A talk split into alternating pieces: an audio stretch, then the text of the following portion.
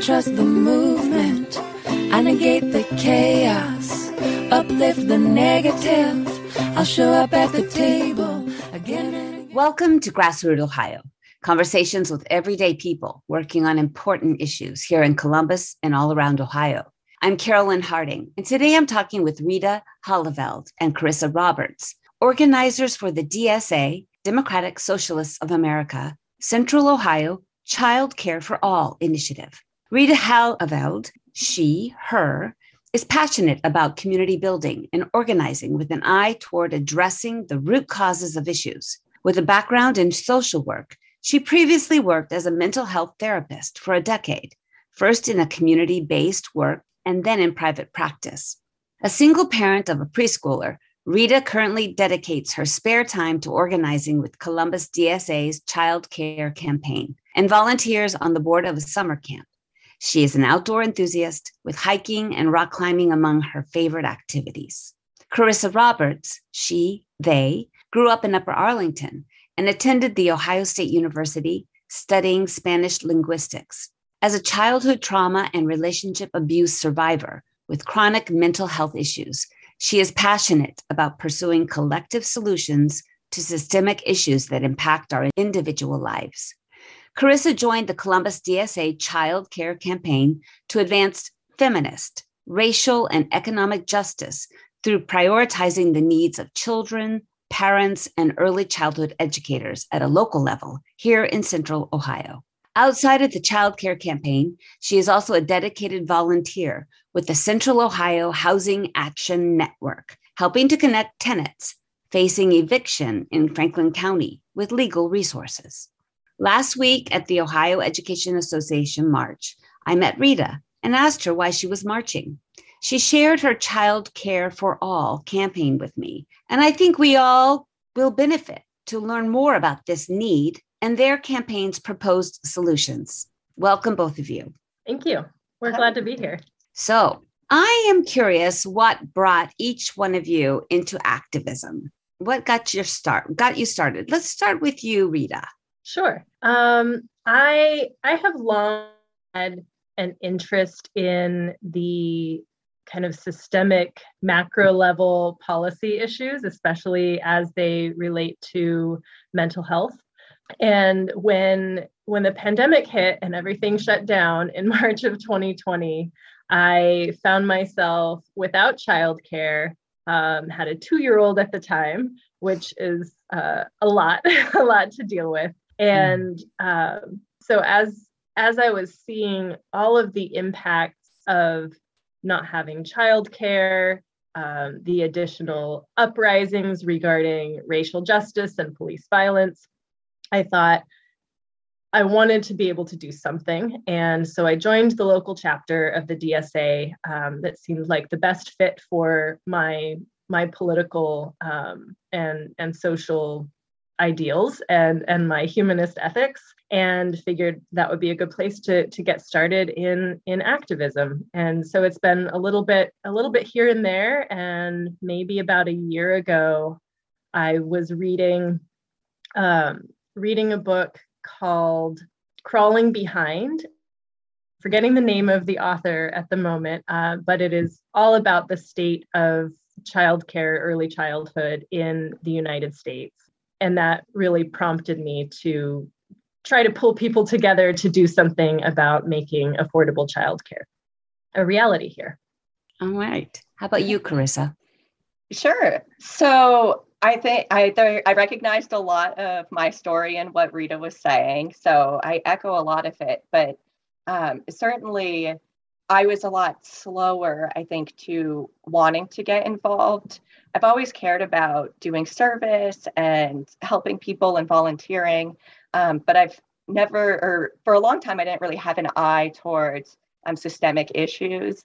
And so I, when I had, I've had mental health issues for a long time, and I experienced a mental health crisis a few years ago. And I kind of rebuilt my life um, trying to figure out what I actually want to orient towards, what is important to me, what do I value. Um, and increasingly, I recognize that that being a voice and contributing to larger efforts that that seek collective solutions to these problems that you know i i ended up in a therapy room but some people end up in a jail cell wherever some people hide it and don't don't cope with having these difficulties. And so for me i really felt it was important to get involved in activism because i now have this kind of language to describe um, that what I experienced and what my family experienced and the kind of pressures that were on my family in order to afford having children and growing up and particularly in upper arlington which is it was hard for them to make ends meet as single parents divorced um, that increasingly i i recognize that many people are facing these pressures and, and in ways that oftentimes is difficult even to articulate. So I, I got involved with Columbus DSA because that I think closely matched my own political leanings. And um, I wanted to get involved in childcare uh, because I think there's so much that we can do to help children that that give them hopeful outcomes um, in a way that the the class pressures of society make it very difficult for certain kinds of people um, such as single parents, such as people of color, to to be able to afford having children and to be be able to care for their children in ways that other families can. All right. Well, and you're so young, both of you, and you're wise at a young age. So, what was the exact? Do you remember the exact aha moment where you said, "Okay, I'm going to start organizing"? Do you remember that moment, or, or did it just kind of um, kind of grow grow on you? What about you, Carissa? Um, Carissa, I can't hear you. No. Let's go with Rita and we'll sure. and then we'll get back to you. Could it be your your iPhone, your earphones? Go ahead, Rita. That's fine. Yeah. Um, I I don't think there was one particular aha moment. It kind of the pressure sort of built. Um, when George Floyd was murdered and all of the protests arose around the country, um, that was definitely a moment that I ended up I was able to arrange, my child wasn't with me, she was with friends, and I was able to get involved in some of those protests.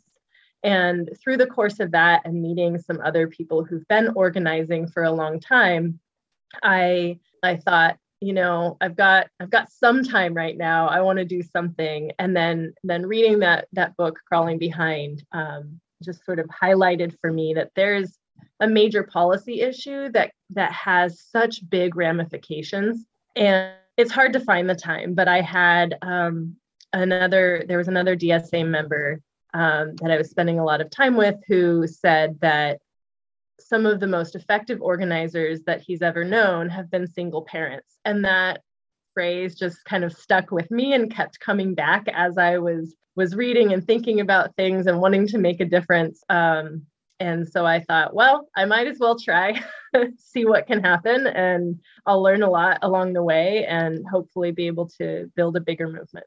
Excellent. Carissa, can we hear you? No. Oh, no. What happened yeah. in the in, in that short term? We lost you somehow. I have no idea. I didn't touch anything. Here you are. You're back. back now. Okay. You're back. I I removed my my other recording device. I don't know. I didn't touch anything. So no worries. Just tell me. do you remember your aha moment? Yeah, yeah. So it, it, I, for me, I was really scared to get involved in organizing. Um, I, a lot of my own fears and shames, and it, it was quite countercultural to the family that I came from. And, and actually, and it's quite dark, but my cousin died by suicide towards the end of 2020. And for me, that I think that gave me some kind of permission to live my life on my terms. Yes. Um, and, and, say, you know what, this is really scary for me, um, but I'm going to try and I'm going to have that courage.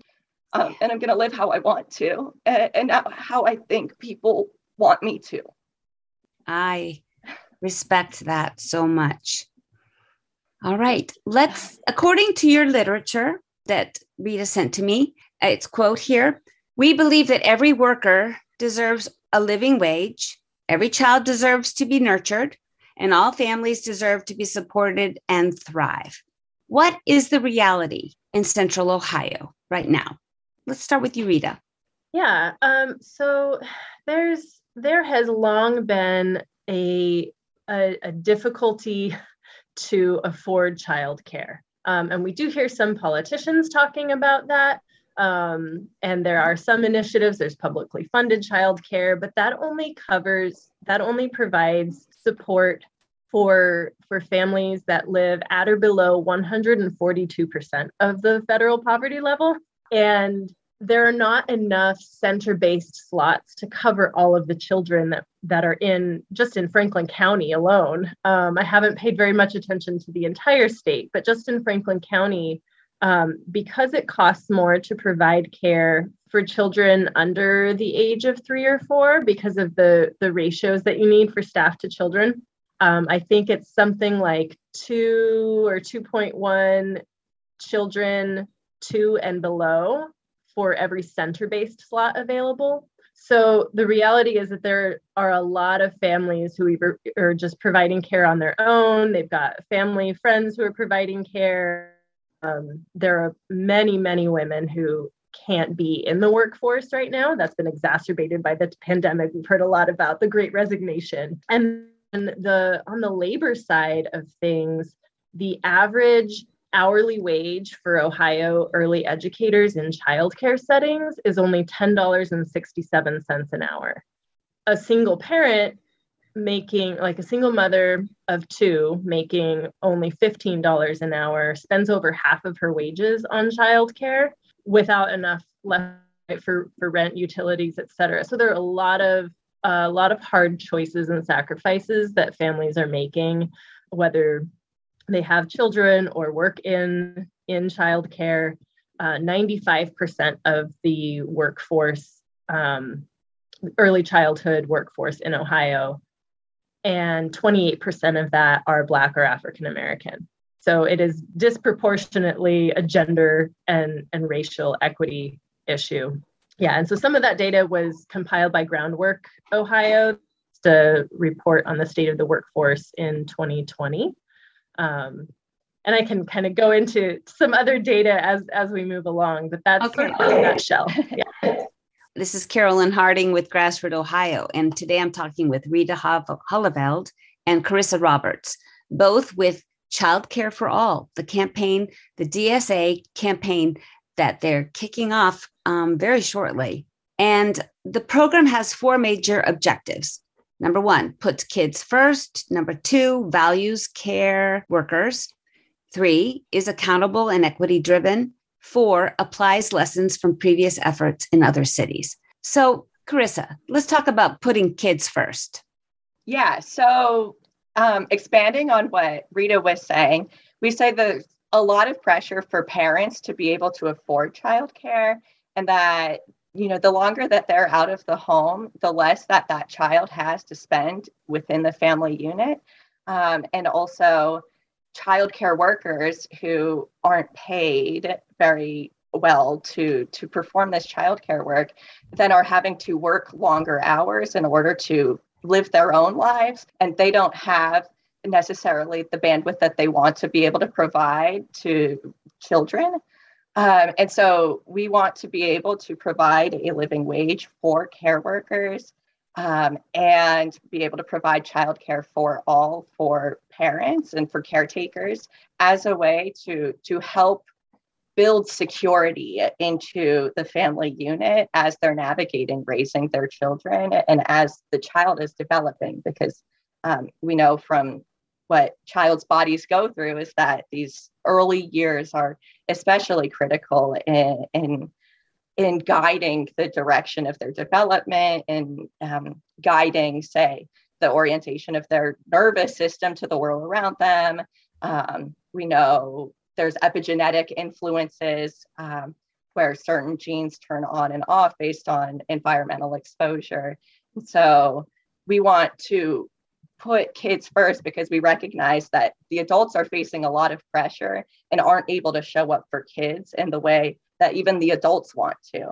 And so we want to be able to prioritize um, giving kids the opportunity to develop and to to feel nurtured and be nurtured and in family units where the parents aren't experiencing these chronic stress factors of how do I make ends meet? How am I going to continue to afford this?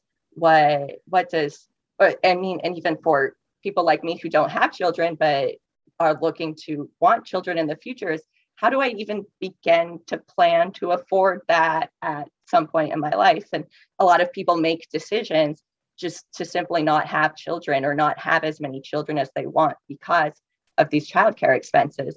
And I think, you know, there's, we want to put children first because I don't think money is more important in this situation. And if there's a will, there's a way. And I, I certainly think there's a way to do it. Um, it's first trying to build that will. All right. Number two, value care values care workers. And you kind of covered that a little bit, but Rita? Yeah. Um, so the the issue of of care workers not being paid a living wage um, is part of what contributes to there being a 25% turnover rate in the field in Ohio. Um, that's incredibly high, and that that also relates to stability for children. Mm-hmm. When they're constantly losing their caregivers, they don't have that stability of of the person who's who's caring for them on a regular basis, mm-hmm. which leads to various various traumas and difficulties and that can have have an impact down the road in terms of um, involvement in the criminal justice system um, so in terms of care workers really like to see um, a living wage which would be probably at least 15 or 16 dollars an hour um, right now early childhood providers make only about a third of what um, kindergarten teachers um, and like public education teachers make in the state. We'd love to bring that up to parity if we possibly could. Um, and so, well, it remains to be seen whether whether we're able to do that. But that's our goal. All right, number three is is accountable and equity driven. Carissa. Yeah, so we we recognize and we're we're committed to childcare as an issue because this is a frontier that impacts gender lines, that impacts racial lines, um, and that we we want to we want to use our power in order to redistribute wealth in a kind of way that that says like we're going to uplift everyone and the the people who are most affected by this issue are disproportionately people of color um, and women and families and that as a campaign we're committed to sorry rita can you go sure yeah yeah i think like so there's like there's so many things that are involved in this right but one thing that we're really committed to is building a really diverse um, a diverse coalition that takes into account the needs of of various um, race groups and and different socioeconomic status in the area. Um, so that's that's why we're we're trying to do kind of our launch, which I think we'll probably talk about soon. Um, a coalition conversation on on EAMP because we want to make sure that we have the voices of current child care providers as well as parents and those who are impacted the most strongly. Um, childcare every year costs on average $12 in Franklin County. Can you year. say that again? You you kind of had a glitch.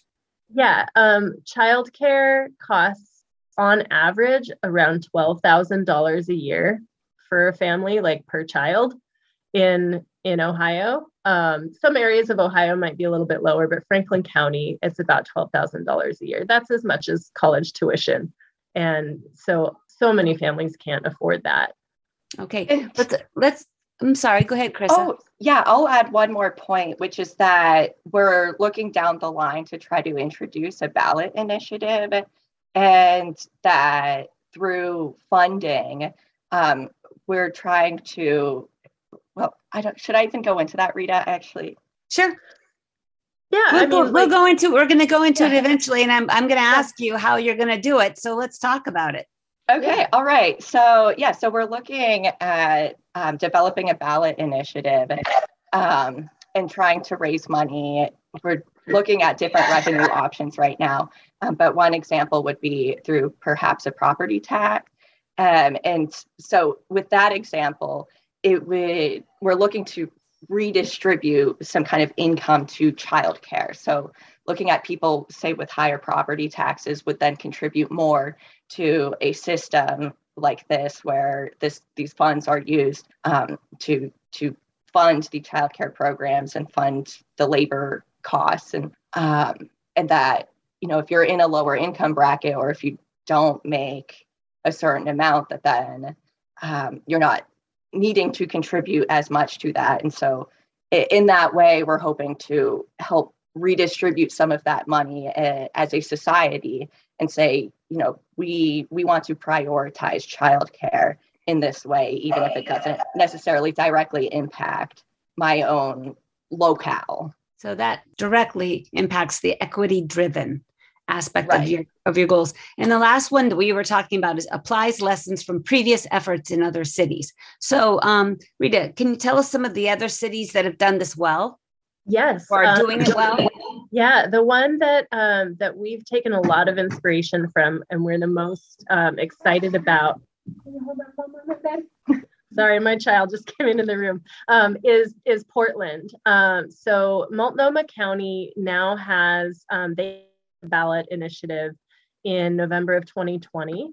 And that's sort of our model that we're looking at, um, where top 8% of earners um, are paying a higher income tax now. And that funds universal preschool uh, in, in the entire county. So the Portland chapter of the DSA was really instrumental in getting this campaign going. And so they formed a really big coalition.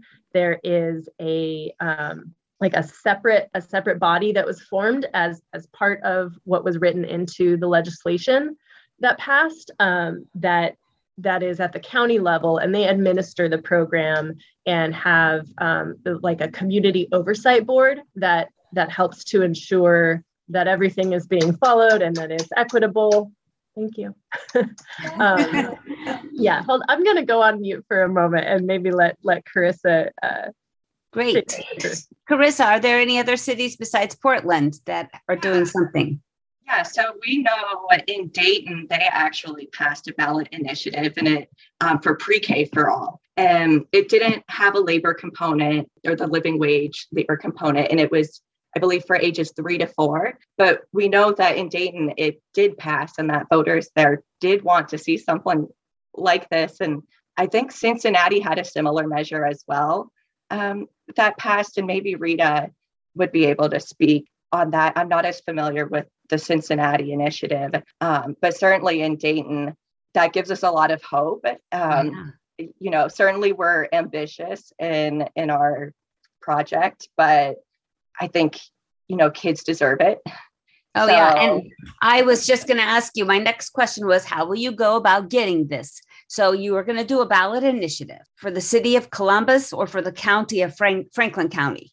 So that is still to be determined. Right now, we're we're kind of finishing up sort of our research on what's going to be the most likely and most effective um, to get the most funds. And we're we're leaning towards the the city of Columbus um, because of that. Um, Ohio has some rules about how taxes can be raised. And this is most likely going to be funded by some kind of tax, either a property tax or an income tax.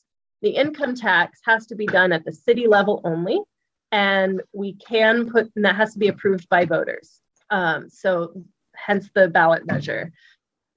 Property taxes would be at the county level, and that has to be put on the ballot, like introduced by a county commissioner.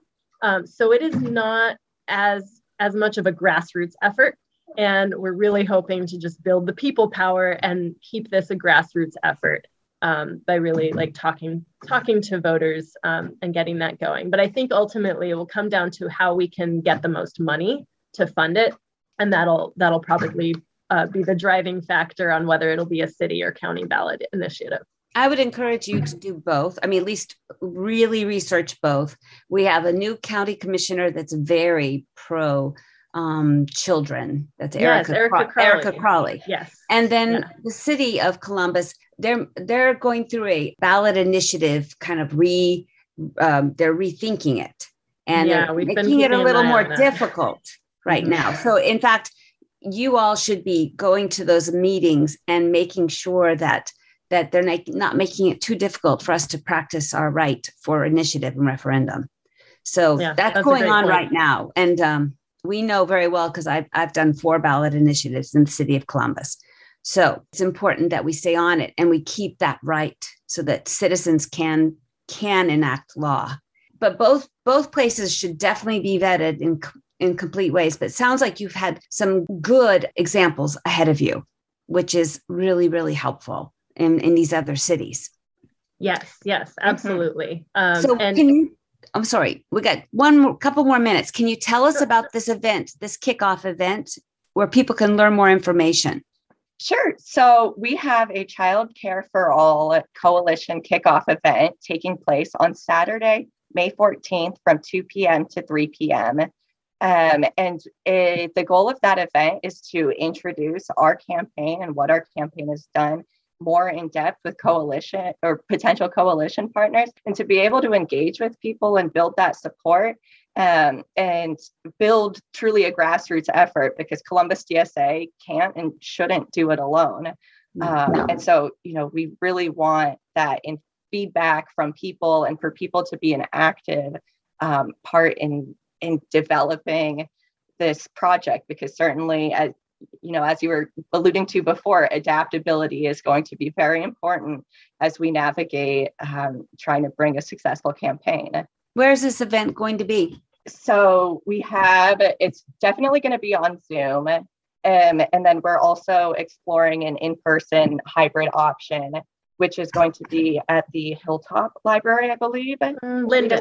The Linden Library. Linden Library. It's yeah. the Linden Library, pardon me. Okay, so can you give um, folks that are listening your um, website that they can find more information about this event and about your project? Yes, it should be um, on the calendar at dsa.org our event should be on there, which includes the registration link um, via Zoom. And I don't know if you do show notes or anything, but um, if you do, then you can probably share share the registration link um, through that as well. But it should be I can share calendar. it. I can yeah. definitely share it in my, all the um, promo info. Definitely will. Real quick, what's your hope in one sentence with this this campaign? Let's start with you, Carissa. Up, oh, you're out again. We lost last sound. I'll last jump in. Um, Go in, yeah, my, my hope with this campaign is that we can really build a lot of power among those who really care about about children and those who work in childcare or have children, but just really a, a grassroots power to make childcare accessible and affordable for everyone. Are you back, Carissa? Am I back? Yes. Yes. All right. I hope to activate people here in Columbus to get engaged in something um, and get engaged here in this childcare effort because there are so many fronts in which it, it can help. And I want people to be able to channel um, maybe confusion that they might have into something actionable and concrete. And that's that's what we're hoping to do here here in Central Ohio. And what you're doing can only help the children and help the parents who need it. And we also need a, a higher minimum wage, don't we? Absolutely. Yeah, All not right. just care workers. No. Thanks so much for joining me. Thank, Thank you, you, so, much, much for having us. All right. In addition to our Friday 5 p.m. broadcast on WGRN.org, Grassroot Ohio now airs on Sundays at 2 p.m. at WCRSFM.org in Columbus and at 4 p.m. on WEJPLP, Wheeling, Moundsville, West Virginia. You can also find us on SoundCloud, Apple Podcast, Spotify, YouTube, Facebook, and Instagram. Thanks for joining us.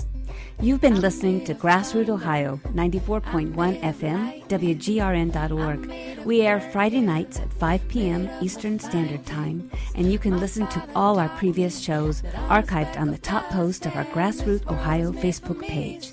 There's a time to listen and learn, a time to organize and strategize, and a time to stand up, fight back.